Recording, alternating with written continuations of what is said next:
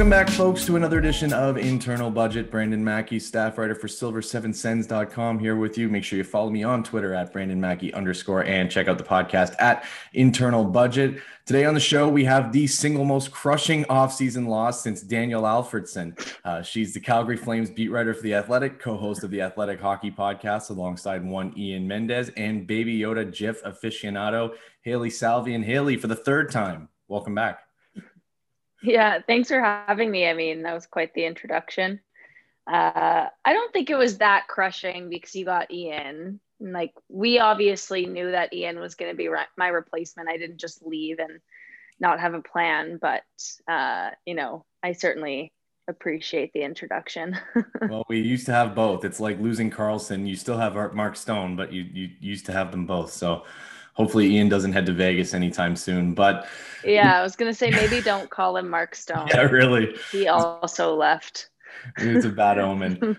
But uh, we yeah. come to you, Hailey, after your now Calgary Flames have officially been eliminated from playoff contention. And I mean, let's get right into it. Like, what went wrong with this team this season?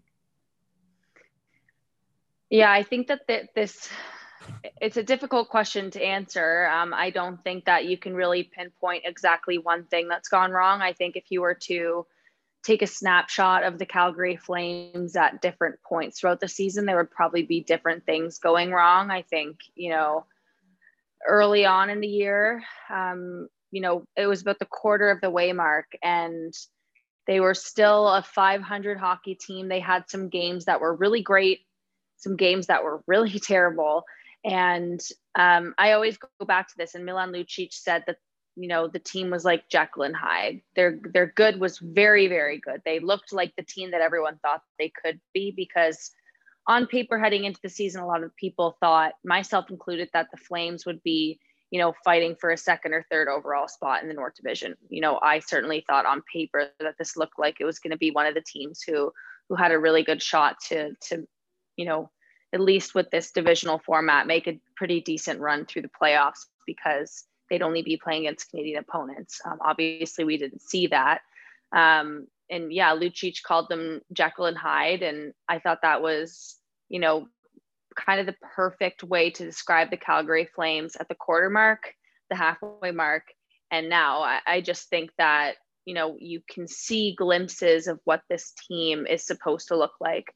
Um, but I think the the kind of overarching thing I would say that's been wrong this year is this team hasn't been the sum they haven't been as good as the sum of their parts. They just, you know, again, on paper, this team should be a lot better. And there's clearly something wrong. And in figuring out what that is, you know, that's if they would have been able to figure that out, they wouldn't have gone through six coaches. They wouldn't have missed the playoffs for the third year in the last six seasons. There's there's something going wrong in Calgary, um, and you know it's been difficult to figure out what that is. Um, I think this year specifically, we're seeing a wildly inconsistent hockey team, and we're seeing a team that has failed to maybe failed the wrong word. It's just a team that hasn't been able to put it all together at the same time. Um, so there's been times in the season where, you know, Johnny Gaudreau had a really great start, but, you know, Matthew Tkachuk had a slow start. Um, or, you know, Jacob Markstrom was incredible, but the team in front of him wasn't playing very well. And then you switch to Daryl Sutter and the team's playing better, but Markstrom's hurt. And then he's come back and he's playing, you know, bad. You know, Markstrom was not good for a pretty long stretch. Um, and I do believe that was probably lingering from the time he missed due to injury after the collision with I think it was Tanner Pearson with the Canucks. Um, so it's just been it's come in these these waves through this season where you know some guys have been really great, others haven't, and they just haven't been able to put it all together to be you know the team that everyone kind of expected they'd be. The mid-season coaching change came with its share of controversy, and it was another notch in the belt of the Sens sickos. But did you see a difference in the Daryl Sutter Flames from the Geoff Ward Flames? Definitely. I think this is a more structured team. I think it's a team that the difference in practice too is it's pretty, you know, the, the practices are shorter. They're a lot faster paced. Um, I think, you know, the first day that Daryl took over practice, the guys were saying like, this is the best practice we've had all year. And, you know, I don't, you know, I, I don't think that the Flames struggles are all at the feet of Geoff Ward, but, you know, I think there's been some legitimate questions raised, you know, reading into the player saying this is our best practice that we've had all season. Yeah. March 13th shouldn't be your best practice ever. Um, and then, you know, you had some comments from Daryl Sutter throughout his time now here again um, about guys needing to change their practice habits and changing their work ethic and changing their commitment to hard work and playing the right way and playing with pace. Um, and, you know, so those are things that I've seen from this group. In practice, there's a pace, there's a work ethic, there's a commitment. Um, you're seeing that through the games. You know, they're still well under 500. Um, you know, again, with Ward, they were a 500 hockey team, and, and under Sutter, I think they're five or six games under 500. Um, so they're not winning, and ultimately your team is what the record tells you. Um, but I do think that the team has been better. Um, they're playing different. They're playing better. Um, you know, guys like Sean Monahan are becoming, you know, good two-way centers, and that's not something that people have said about Sean Monahan throughout his career. I think a lot of people probably called him, you know, a he's your go-to shooter that can play with Johnny Gaudreau. People weren't calling him a 200 foot player. Um, Daryl said that you know Monahan has worked at that to become a 200 foot player. We're seeing him stay out and practice longer.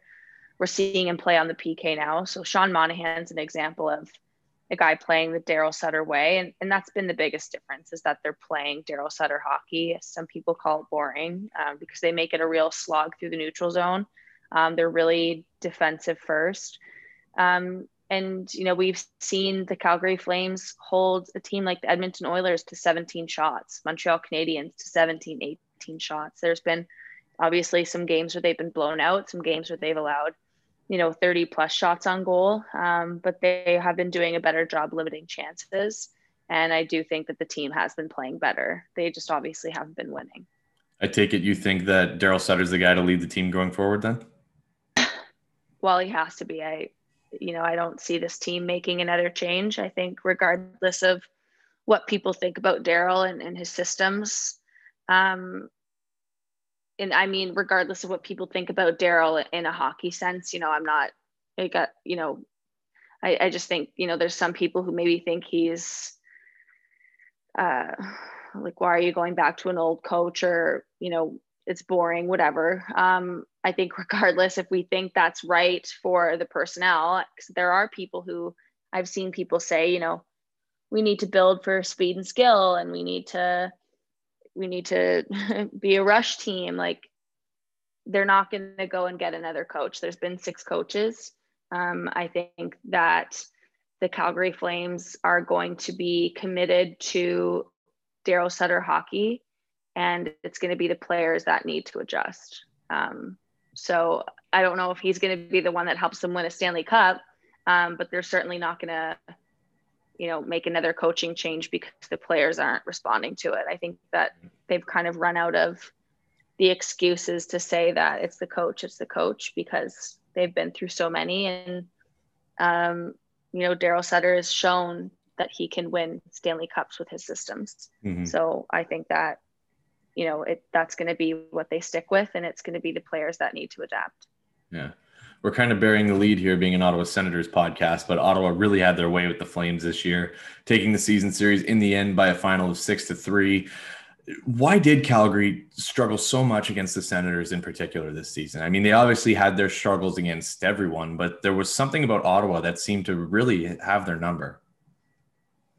I think that you know, if you look at the games against the Sens under Geoff Ward and the games against the Sens under Daryl, um, I would say that it was, you know, somewhat different. I think if you watch the games against the Sens under Ward, you know, it looked like a team that wasn't physical.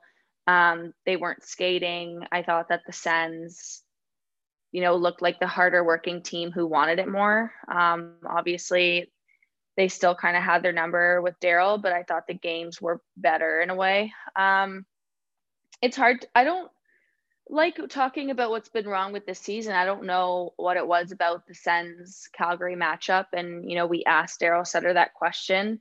Um, and, he, you know, actually we asked Daryl about why the Flames matched up against Montreal so well because Calgary did a really really good job um, against the Montreal Canadiens this season. And Daryl said, you know, sometimes you just have a team's number.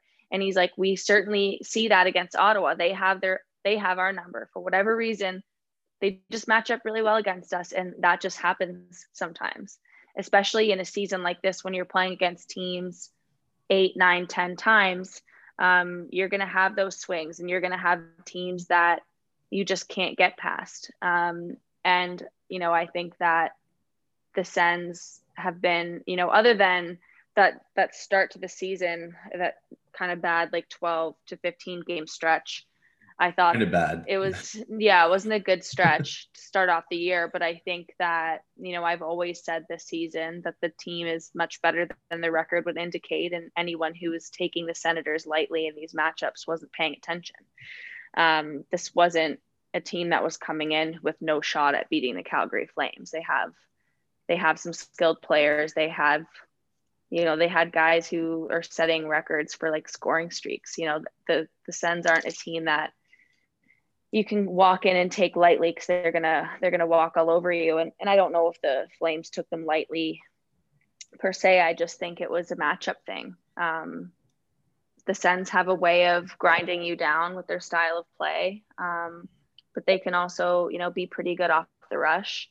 They've and again they've got some skill. Um, and if you know, we, I just it's hard to it's hard to say why they had Calgary's number. Um, I just think it was one of those things this year where they just matched up really well against Flames.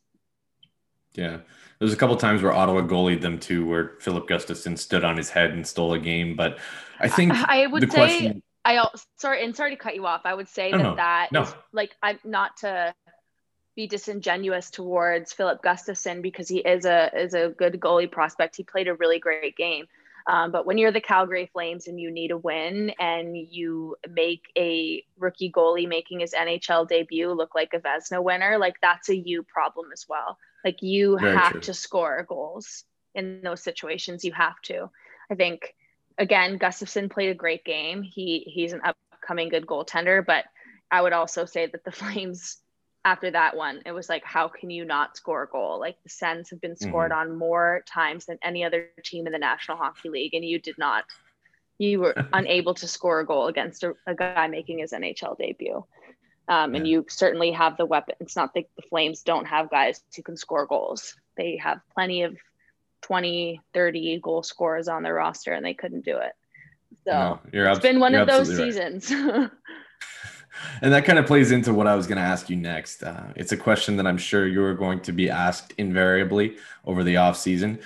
What's the direction of this Calgary team going forward? Is it time for a rebuild? Do they stay the course? Do you kind of try to retool things a bit? Like, clearly, this is not working because you have this core that's been together for a good amount of time. They haven't had sustained regular season success and especially not playoff success. So, what do you do if you're this organization? Well, I think you need to ask yourself too, like, is Daryl Sutter, did Daryl Sutter come out of retirement to rebuild? Did you sign Jacob Markstrom to a six year, $6 million contract to rebuild? Did Very you bring Chris Tanev for four years to rebuild? Um, so, you know, the kind of proof is in the contracts for me and the proof is in the goal in the coach that they hired. Um, I know a lot of fans are saying like that's enough. We've been in the middle forever. The middle is death. Tear it down, blow it up. Let's draft high for a couple years and and go from here. I disagree with the fans that have said that, and I've written that in pieces. Um, again, I think you know you have Daryl Sutter, you have Jacob Markstrom, who you know he's fourth in Vezina voting last year. Like he was just short of being a finalist for the best goaltender in the National Hockey League, and you know people are like, oh well, he's making so much money, he's in his 30s now. Like, what's that contract going to continue to look like. And you know it, it's just the the discourse changes so quickly right? You know the preseason it was we finally have our goalie. We finally have our guy. And now it's like oh well we should probably get rid of him so we can rebuild. You still have your guy. This year just didn't go properly. I think we need to you know i understand i am this is my first year in calgary and i understand that i haven't been through years and years and years of you know, being stuck in the middle of the league and not having playoff success and not having regular season success. But I do think that there is enough here in Calgary that you don't need to do a complete blow up. I think you can kind of retool on the fly, keep, you know, the pieces of your core that you see a future with intact and build around them properly. But, you know, when I say that, I'm not saying like, you know, let's just do some window dressings here. I think that the Flames still need to make significant changes in the offseason if they're going to be able to sec- successfully retool. Um, you can't just go out and sign the Josh Leivos and Dominik Simons, the Joakim Nordstroms of the world this year. And to be fair to the Flames, they spent $10.5 million on Tanev and Markstrom last offseason, and they kind of had to shop the the bargain bin for for lack of a better word. And sometimes when you do that, you get a great player um, who outperforms his contract. And sometimes when you do that, you have a guy who gets sent down to Stockton, or you have a guy who scores one goal for you. Um, and that's kind of, again, been the Calgary Flames season. These depth players that they went and got, um, a lot of them haven't, you know, performed to the level they thought they would. So, you know, I think that this is going to, this is a team that is poised to make significant changes because this core has won one playoff round since 2015 and missed the playoffs three times and been knocked out of the first round every time since then as well. Uh, so they've either missed the playoffs or not won a round. So it's uh, it's not great. I think though, I, you know, I, I don't think that they're one move away from being a contender. Um, but I think that you know they would need some significant moves this off season to to get them out of that kind of mushy middle of the league. But I, I don't think it's time for a rebuild because you've got you've got Chris Tanev, who in my opinion is the best shutdown defenseman in the league. He showed that this year. Um, and at least this season, he was the best shutdown D. Um, and everyone talks about the North Division being bad. Like Chris Tanev's the best, again, the best shutdown D in the NHL, in my opinion. Um, you have Matthew Tkachuk, who had a bad season, but it's one bad year in five. I'm not mm-hmm. buying into I'm not buying into the get rid of Matthew. It's truly strange the difference in the discourse around Matthew and Brady. Um, Elias Lindholm's a great player. I still think Johnny Gaudreau has value. Um, your defense, you know, is solid. You've got Noah Hanifin, you've got Rasmus Andersson, Chris Tanev. I mean, Gio is getting older, but he's still, you know, a, a good, reliable defenseman. And you have Jacob Markstrom. So Andrew Mangiapane is a great player. Dillon Dubé is making some good strides you know they're not looking at a blank canvas. They're not looking at a bunch of bad contracts. Like there's there's a worse position that you could be in.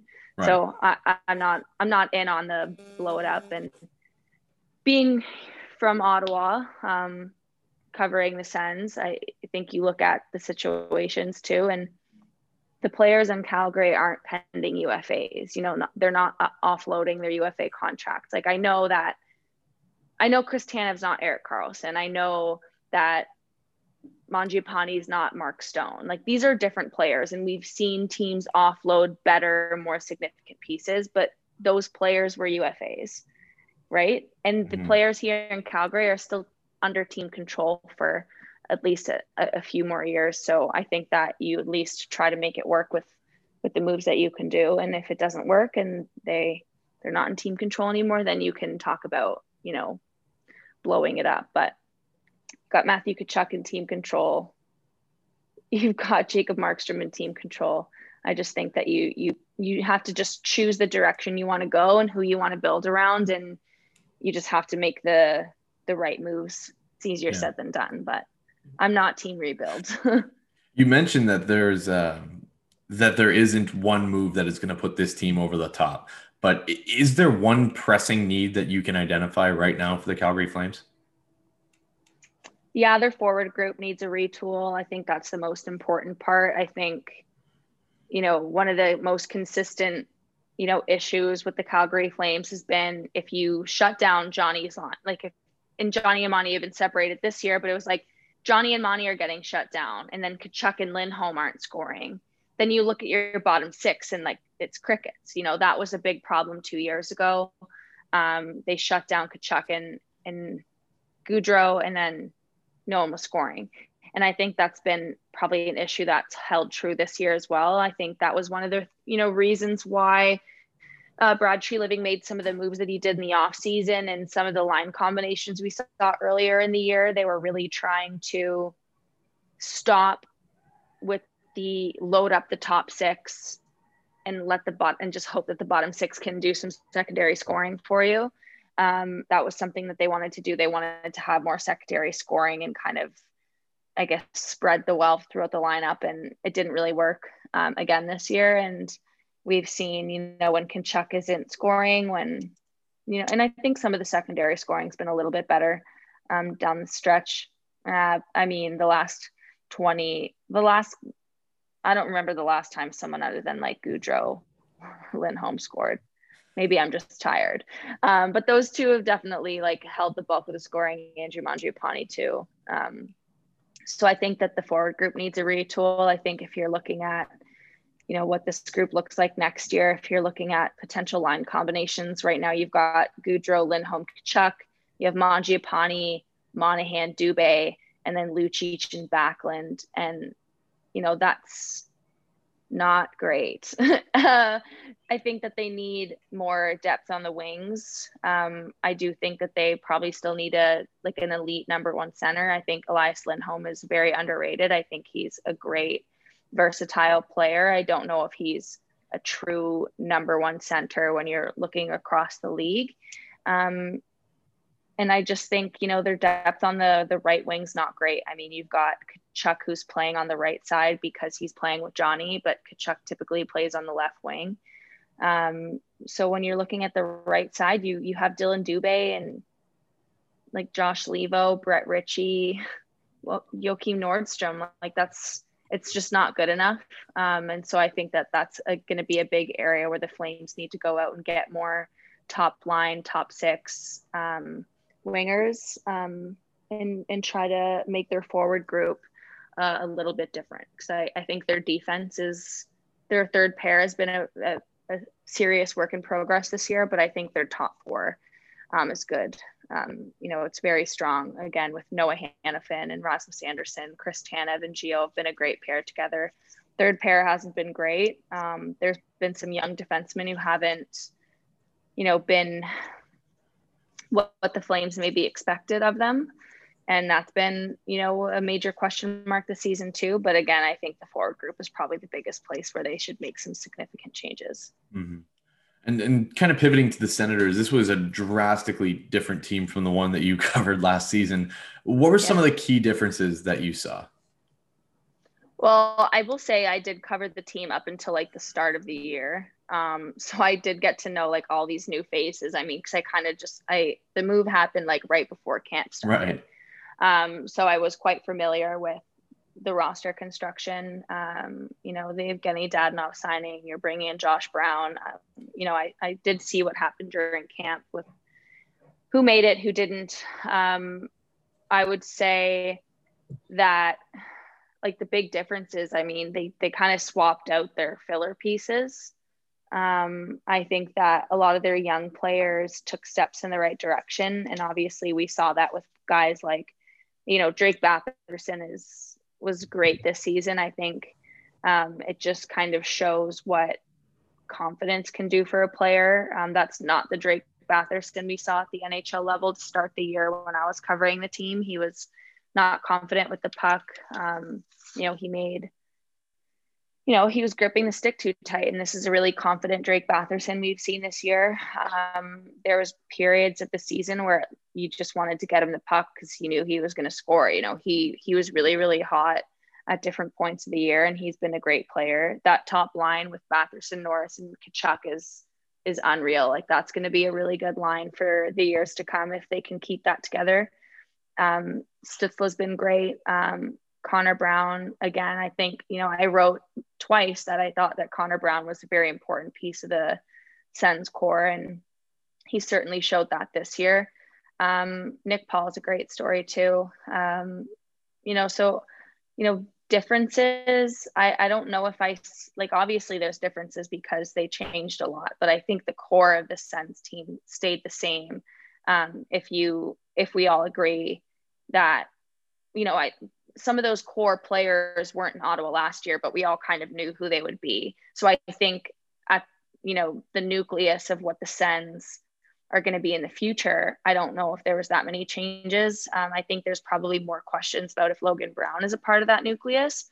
But in terms of you know the long-term future of the Ottawa Senators, I don't think anything really changed. You still have, you know, a, a future group that looks like Tkachuk, Norris, Batherson, Formenton, um, Chabot. I, you know, I almost forgot about Chabot. Um, and you know, Tim Stützle, um, the, the players in UND. I mean, Pinto's been great. I thought JBD looked great the other day here in Calgary. He was moving the puck. Um, he was skating up the ice. He looked really confident and strong.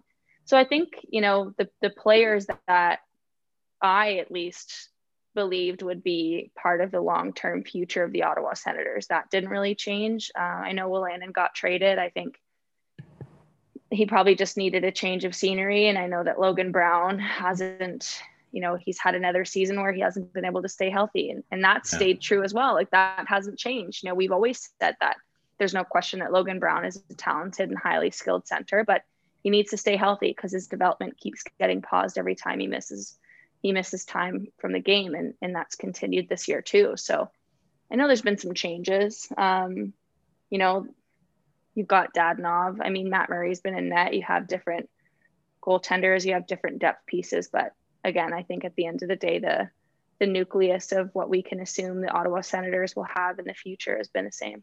Mm-hmm. we, we talked a lot about tim stützle right before the draft and the kind of impact that he would have how did he measure yeah. up to your expectations in year one from what you saw?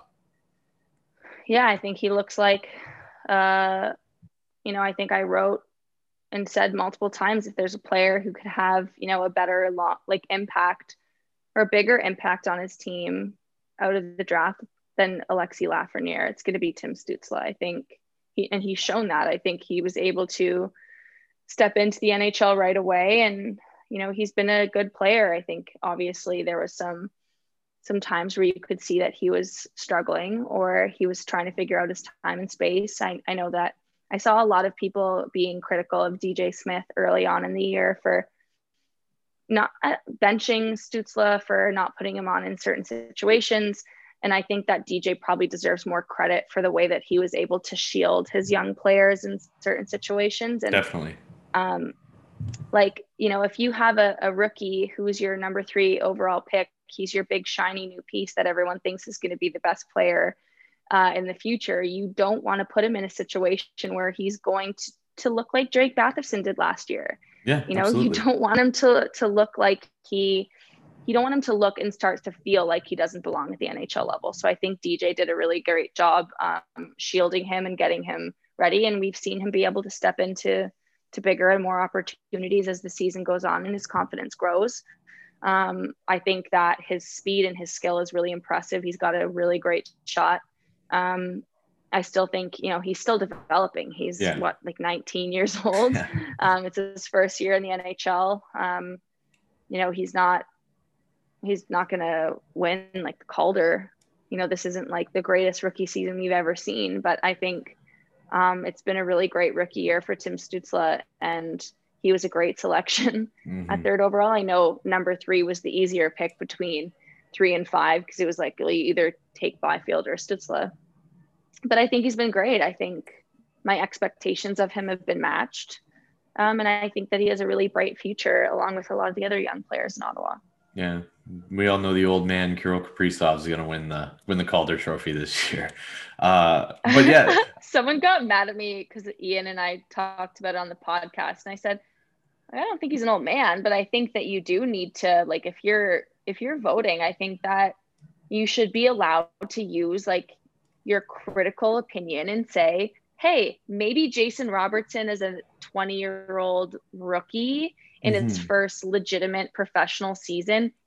He doesn't have the same, he has like three to four goals less than he does. Uh, it's not an updated statistic. It's like, yeah. hey, maybe, maybe I vote for him first because he only has a few less goals and he's actually a rookie. And people got mad at me. I was like, I don't know. I'm just saying. I, I had a conversation with someone. I don't have a ballot this year because I'm new in Calgary and only two writers got a ballot and I've only been here for four months. But I mm said, like, if Josh Norris isn't a finalist for the Calder, I think I'll be disappointed in people because he's put together a really great rookie campaign. He should be in both ends of the ice. He's been unbelievable. And even Stützle has had an amazing season. He went 13 games without a goal. And it was one of the worst, most bouts of snake bitten hockey I've ever seen. He was hitting posts. He was getting robbed. Like it just would yeah. not go in. And you could see the hockey sometimes. Yeah, and you could see the frustration on his face. But I, I, think you're right about Kaprizov as far as I'm concerned. I mean, this is a guy who played what, like I think six seasons in the KHL, six. and he and he was an all star in five of them. And this guy's a rookie. He was the KHL. He was the KHL Rookie of the Year in 2014. He's going to be the NHL Rookie of the Year in 2021. Like I saw that and I was like, no, no, like there needs to be something. And you don't want to limit, you don't want to add further restrictions. It's already 25 and under, it's already first year in the mm-hmm. NHL. And that's where I say, like, I think people with a ballot need to just like look at that and think for a second. Well, it's because it's not like he's 20 goals ahead of everyone. No. Like Jason Robertson did close that gap. Um, I don't know people were like, so you're saying that people should add their own rules? I'm like, no, I'm just saying think critically because you have a freaking NHL ballot. Well, the criteria literally, the criteria literally says that if you have a certain amount of seasons in another major professional league, you're supposed to be ineligible. And I think the KHL would qualify as another major professional league. I mean, it's the per, per, you know the only one that even holds a candle to the NHL. I think so. Yeah. Eh, I, I like it's know. not like he had six seasons and the second tier Swedish junior hockey yeah. league, right? It's the it's the KHL. Or even six seasons yeah. of like mediocre play in the KHL. He's a superstar in the KHL. No, um, I, I, digress. I could seriously talk about this all day, and I'm going to get flamed Minnesota Wild fans it's on Twitter. A, yeah, no, it's a good debate to be had. I don't think it should take away from what he's been able to accomplish yeah. and how good he's been at the in the NHL. He's been great. But I also think, you know, Artemi Panarin, I think it was Panarin was in a similar situation Panarin. and he yeah. won and he won the rookie of the year. So, you know, you can't you can't you can't punish a guy for the criteria not being what we want. No. Um, but at the end of the day, you're still allowed as, you know, a person with a ballot, a person with a critical opinion to think that Jason Robertson's rookie season was the best rookie season in the league. Yeah, I'm not going to begrudge people for voting for Kaprizov. I mean, you're talking about rookies. He's considered a rookie. His season's been unbelievable. But I think you're right. My vote would probably go to Jason Robertson or, you know, Josh Norris. But uh, you, you saw the bulk of this core be constructed during your time in Ottawa. I mean, you got to Ottawa around the time of the Karlsson trade and when things were really starting to kick into high gear in terms of the rebuild. So now that you're seeing everything kind of come to fruition and Norris is an impact player and Batherson and Stützle and all these guys, are you optimistic for the future of this team? Yeah, I am. I think if they can keep that group together, um, if they can sign these players to second contracts, then I think that the, they have a bright future. I think you could probably go around the league and say, hey, let's put the Ottawa Senators current roster up against your roster and who would you pick? And a lot of people are going to pick the Sens roster because they have a lot of really promising, young, skilled players on that team and they're learning how to play the right way. Um, they have great work ethic. That's one thing that you talk to anybody and they're going to tell you that the Ottawa Senators aren't going to give you a night off. They're not an easy out. And that's a really great, hardworking culture that DJ Smith specifically has created in with this Ottawa Senators group. So not only do you have skilled players, you have skilled players who are learning the right discipline, the right work ethic, who are playing the right way there is a lot of players who are highly skilled who you know they're allowed to go and do whatever they want on the ice and off the ice and maybe they go to a team with more structure and it doesn't work out for them. Um, you know I, I think that there's real value in the culture that they're building with this group. So um, i think they do have a bright future. Again the asterisk there is if they can keep them all together um, naturally. But you know i think that they've got the pieces. Um, it's it's going to be uh, you know finding the right time to have them all up together. It's going to be about finding the right um, you know secondary pieces, secondary scoring around them because you could have a great Calgary, you can have a great top six, but if your bottom six isn't great and you don't have you know, it's and if you don't have the right depth and if you can't put it all together at the same time, it's obviously, you know, not going to work out great. But I do think that looking at the future of this team, I'm just trying to think of like what what the lines could look like. I mean, you know, if we think that Stützle is going to be a number one center one day, you'll probably have like a uh, like a Batherson, Stützle, Tkachuk. Yep. Um, Formenton, Norris, mm, Sokolov. Dadonov right now, but yeah, if you're looking down the line, probably yeah, Sokolov. Dadonov on the second. Dadonov on the second line. Um, although he has, he's probably been a little bit disappointing. He hasn't done Yeah, but it- exactly what people thought His for the underlying amount of money he's making. Yeah, but his underlying metrics are terrific, and he's had some like historically bad shooting luck. So I mean, yeah, the numbers aren't what you'd like, It's but just he's a bad year. yeah, he's he's playing fine. I mean, a career seventy point guy. I'm not I'm not too worried about it. Yeah. And then you'll probably have this really great line with like with Pinto and Connor Brown probably. hmm Like that could be a really good two-way third line for you. And then Maybe Parker Kelly's in there too. yeah, Parker Kelly's um he's he's someone that will probably surprise some people. He has a great little story. hmm like someone who maybe people weren't really talking about but you know troy mann told me that there's n- not a single player who's in there asking for tape and doing more work than parker kelly. Yeah, um, so he's someone to look forward to as well. Um, i feel like i'm forgetting people because they have so many young players on the come up. I mean i Colin think White. jake sanderson is i don't know where colin white fits anymore when you look at the center depth. Like is he your fourth line center now? It or depends do what you Rid- move him to the wing it depends what Ridly Greig turns into. If Ridly Greig comes up and then can play center, and Shane Pinto's playing an effective center role, you either move White to the wing or you trade him. I think like that's yeah and But, i'm but obviously they're not there a- yet. No, I, I'm thinking like future. I think I personally think Shane Pinto will be a great third line center. Just looking at the way that he's being used already at the NHL level, he's like his first game, he was already taking defensive zone faceoffs Yeah. on the PK. To give a player like that that kind of responsibility, like that's a ton of trust from DJ and um, the coaching staff. You know, whatever whoever is is running the PK, that's some automatic trust and Shane Pinto, but that's what he did at UND. And, you know, that's one of the reasons why he was like a Hobey Baker hat trick finalist. You know, Yeah. he not only led his team in scoring, but he had the best face off percentages in college hockey, I believe, or he was up oh there. yeah, So I think Pinto is going to be a really great two way center. And, you know, he's also, I think he had like five points in his first five games or Mhm. five points in his first six. And he's playing power play time and he's taking D zone faceoffs at, on the PK and five on five. I'm a big fan of, of what he can do. Yeah. Um, and, and like everyone was crapping on his pick when he got selected. So Oh yeah, well, that's typical Ottawa. But he re- he reminds me, and I don't know that he'll ever hit that kind of like level, but he reminds me a lot of Patrice Bergeron, where he's really good in the offensive zone, really steady, but dynamite defensively and dynamite on draws. There was one game Yeah. at UND this year; he went 18 and 0 on the faceoff circle. Like it's just Yeah, ridiculous. He's so solid.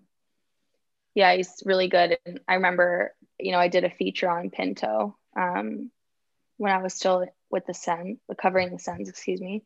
And he told me that I think it was four four years ago now. Like he wanted to play baseball. Yeah. Five years ago, he wanted to play for the Phillies. He wanted to be a baseball player because his sister plays softball. His parent, his mom played baseball. Like that's a baseball softball family. So he's like, I'll play for the Phillies. He's from the New York area. Mhm. Um, he's like, yeah, I'll play for the Phillies. And then it was when Crosby won. So it was when Crosby won his second Stanley Cup in a row. He, he was like, huh, maybe I can do that. so Started playing was what, hockey in high school. Oh, Yeah. that was that was when I graduated. So Crosby won his second cup in a row when I graduated university because I said like if they win, I will wear a Crosby jersey graduation.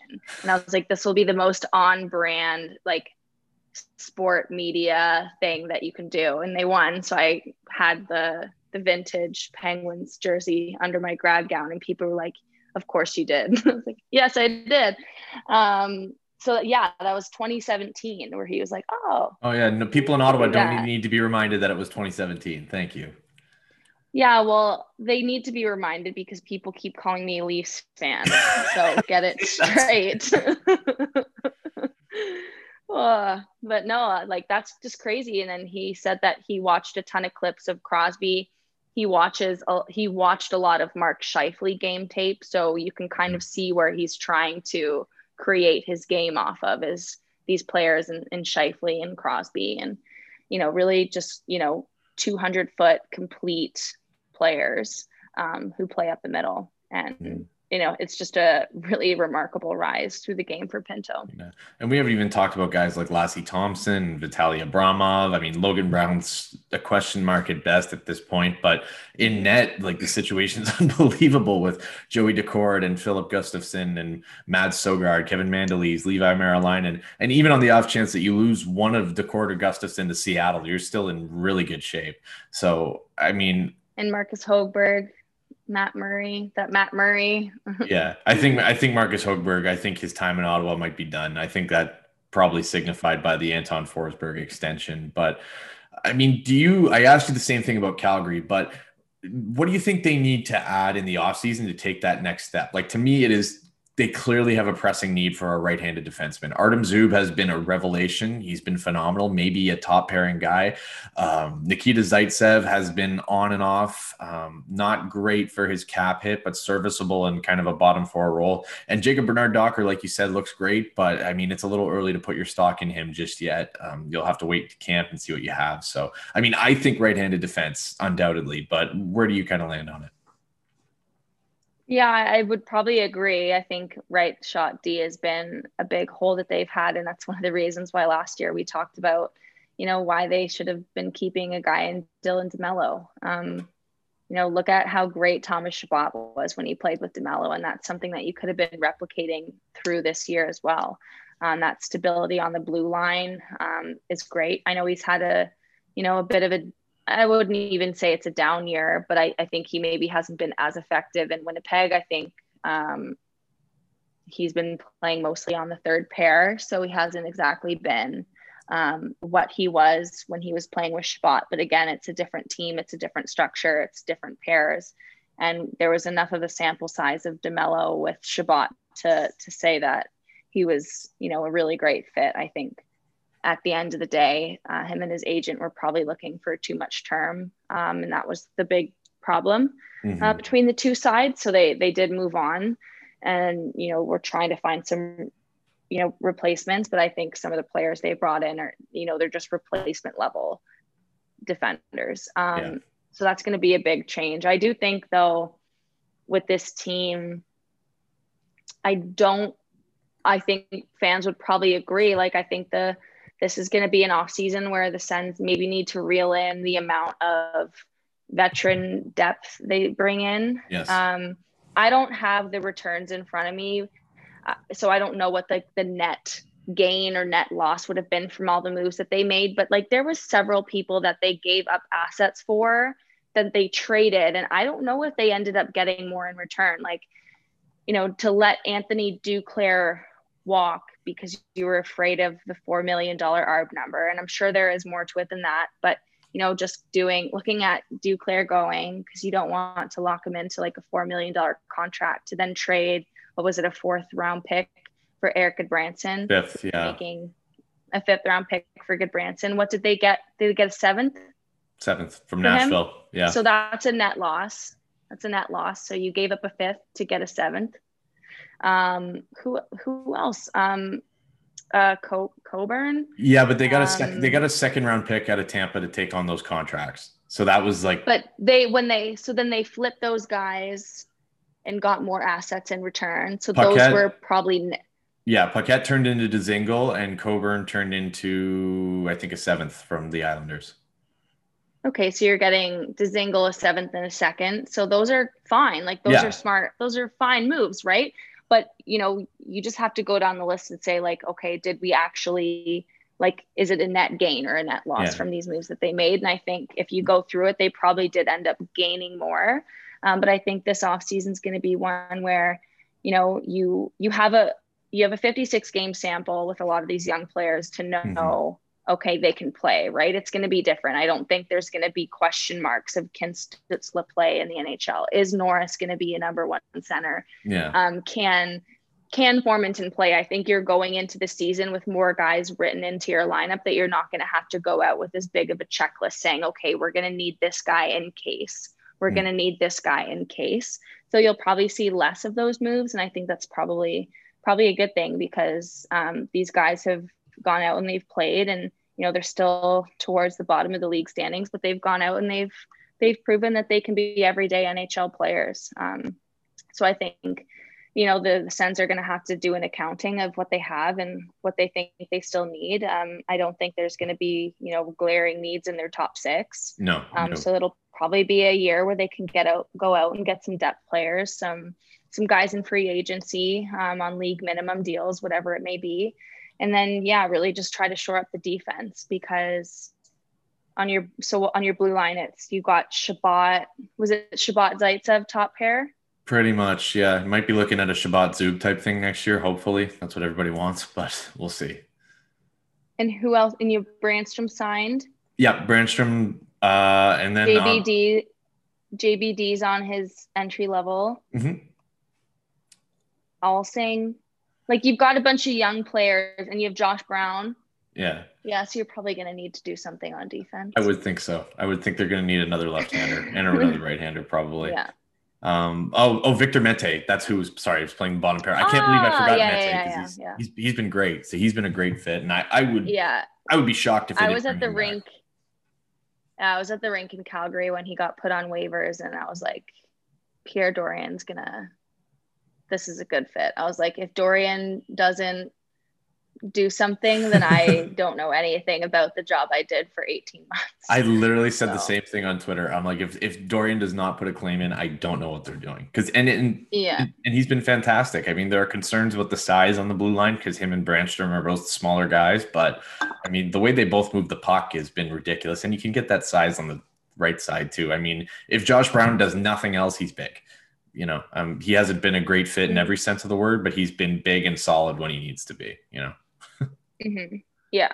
And I think that's probably some of like what they were going for, right? They wanted yeah, to get, you know, you wanted to have like a big, a big body who can front the puck while you have like paired with a guy who can move the puck up the ice and mm-hmm. and be your skilled guy. Yeah. You know, obviously that fit doesn't always work in practice, but that's obviously what they were going for with some of their pairings. Yeah, that's what they wanted at a Gudbranson that they didn't get. All that talk about offseason additions, and we didn't even talk about a second round pick for Derek Stepan, which oof, that is looking I, rough in the in the rearview that mirror. That was the one where I was like, what's the other trade I was thinking of that they ended up like not like they traded for him and yeah yeah i was thinking like it, it's fine because you know they got the, the, they had an abundance of second round picks. They got another one from tampa. You're bringing in a guy who can play center has playoff experience and it just oof that i i whiffed on that one i gotta say. That was that was yeah. not good on my part. But i mean Hailey this has been fantastic. But before i let you go i do want to talk a little bit about your current ventures that you're up to now give the people of ottawa a kind of little update on where you're at now that you are so far away. Uh, not only did you jump ship to another market but you jumped ship to another podcast uh, what's it been like doing the athletic hockey show with ian mendes yes that was one of the things that we had talked about um, you know before I left um, was doing a national podcast, and you know, Ian said that he would love to do one with me, and it's been great. I mean, the one I'll say, uh, we record. We used to record at like we would start recording at like 9 a.m. Mountain Time, and I would be. I'm just really cranky on Monday morning, so that was an adjustment for me.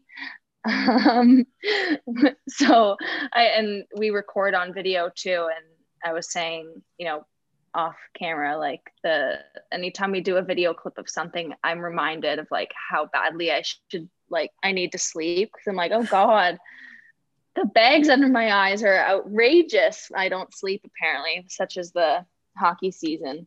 Uh, but no, it's been great. Um, you know, Ian and I, you know, obviously got to know each other while I was in Ottawa we also got to do you know a lot of stuff with T, you know he had me on the drive at tsn 1200 all the time and it was funny when um what when so when i left the Sens market to come to Calgary.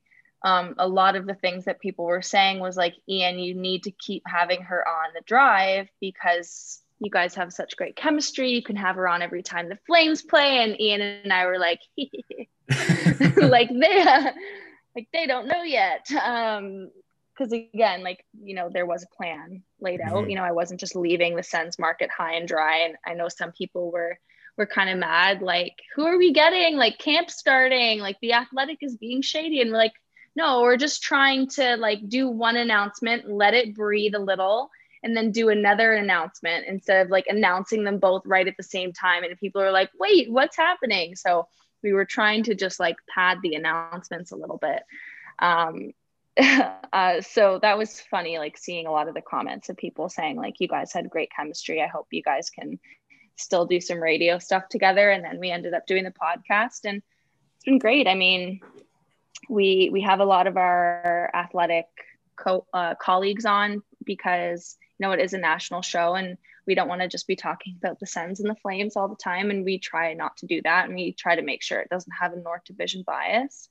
Um, so we have a lot of our different colleagues on. We did have Bobby Ryan on early on in the year, and that was great um, to catch up with Bobby. And you know, you know, I can't speak highly enough about Bobby Ryan as a person. So that was great to have him on. Um, it's been good. Um, Ian makes too many dad jokes. It drives me crazy. Um, you can tell like how cranky I am when he says some of these things. Um, but it's been good. It's been fun to work with Ian, and, and he's a great guy. He's really great at what he does, and I'm sure Sens fans are happy to have him in Ottawa. Mm-hmm. A little birdie told me about the whole bait and switch that was happening beforehand, so I was kind of watching everything play out. I watched the meltdown when you announced you were leaving, and I'm like, "Oh, this is gonna be good." Yeah. I was kind of watching it like the same as you, just kind of like that. yeah, we we did have like, and my boss told me like, "Don't say anything." like don't even say that you guys are going to be like happy. And i was like but they're so upset. And like yeah. i i felt bad. And in a moment of panic i kind of said to someone they're they're like this like someone was upset. And i was like don't worry. Like you'll have a replacement. Like you'll be happy. And someone replied with like Ian Mendes why I'm joining the athletic. And I was like, oh shit. And Myrtle was like, and Myrtle was like, I freaking told you not to say anything. He's like, I specifically told you not to do that. And I was like, I didn't say anything. I just said like you'll be fine, you'll be happy. And they were like, Ian Mendes. I was like, oh shit. I've made a mistake. But uh, obviously I, it's worked out pretty well. I remember seeing that exact I will say, and yeah, I will say, and you know, I said this off air too, like, you know, one of the things that has been, you know, difficult this year, it's not difficult, it's fine. It's just, uh, it's seeing a lot of the players that, you know, I wrote about last year, especially when I was doing my prospect reporting, like seeing them, you know, doing well at the NHL level. I mean, it's, you're watching it and you're like, there's a little bit of like I was right, uh, like a lot of there's a lot of that, um, but it's also you know um, for me. Like I think I, I showed like it came across that, you know, obviously game analysis and analyzing the team is, is a very important part of the job. And, and I love doing that. But I think telling people stories is, was my favorite part about doing the job. And so seeing, you know, a guy like Nick Paul, after I wrote about his long journey um, to get to the Sens finally get an A this year, like seeing that was cool and seeing, um, you know, Josh Norris, who I said, like, don't count this guy out next year. Like, he's going to be your top six center. Seeing him be a, a number one center. Um, Drake Batherson playing really well. Um, obviously, Brady Tkachuk is Brady Tkachuk. Seeing Pinto step into the NHL and play that role right away. Um, even Joey Decord, like, the first game I watched him play in, in Belleville, I was like, this guy is going to make a name for himself. Like, he's going to jump up this this goalie rank, the, the, the depth chart here and so that's been the one thing that i and i joked with ian too and i and i said i was like i should put out like a really self-centered column about all the things i was right about. And he was like you should do it. Like do it. Tell everyone i told you so. And I, I won't do that but i will say that you know that's been one of the parts about you know watching it from afar in calgary seeing players that you know i wrote about and told their story and, and wrote about you know look at what this player can become and seeing them become that. It's been cool. Um, you know, that that's been obviously, you know, it, would be great to, to be covering them doing it, but I am really happy to, to be here in Calgary and hopefully I have the opportunity to kind of do the same thing here. But, you know, it, it is pretty cool to see a lot of the guys and, you know, it's just cool to see the Sens, you know, heading down this path. I, because I said before, I do think they have a bright future. Yeah. I think uh, you're underestimating how badly people in Ottawa want you writing about their team again. Even if it's just one more story to say I was right about everything, I think that would go over really well, to be honest with you. I think it would be rude, just like, hey everyone, here's all the things that I was absolutely correct about. Uh, Joey Daccord, uh, Shane Pinto, like it would just be so like Tim Stützle. Like, I mean, come on, like anyone could say Tim Stützle is gonna be a good player. He's a third overall pick. Like, yeah, he's he was obviously gonna be fine. Um, but no, that would be uh, you know, I couldn't do that. I don't. That's not my personality. I don't know. I would feel weird because then I would get a comment of someone being like, "You're an asshole," and then I would probably cry. So I'm not going to open myself up to criticism. I don't know if I'm allowed to say that on this podcast. No, you're fine. so I'm not going to open myself up to mean comments because I'll just get sad. Oh, I'm not good at that. the mean comments just make me laugh. But Hailey, this has been terrific. Uh, I hope you change your mind about that column because I think it would be hilarious. But uh, regardless, thank you so much for coming back on.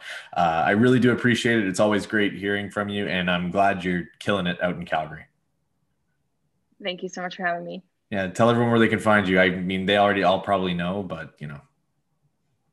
Uh, yeah, I mean, all my stuff's on the Athletic NHL. Um, it'll be on the Calgary site. Um, I, I don't know my Twitter handle. Uh, my everything on my Twitter is uh, Hailey under.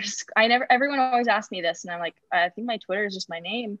Uh, it's Hailey Salvian. It's uh, Hailey underscore Salvian. You can follow me on Twitter if you want to find any of my stuff there, but it's all on the Athletic as you should. Make sure to get the athletic subscription if you haven't already and follow Hailey on Twitter. That's it for this episode of the podcast. Make sure you like it, share it on Twitter, um, and all social medias. Follow, download, subscribe, all the fun things that go a long way and are greatly appreciated. Thank you for listening as always, and we will see you with another episode next week. Take care, everybody.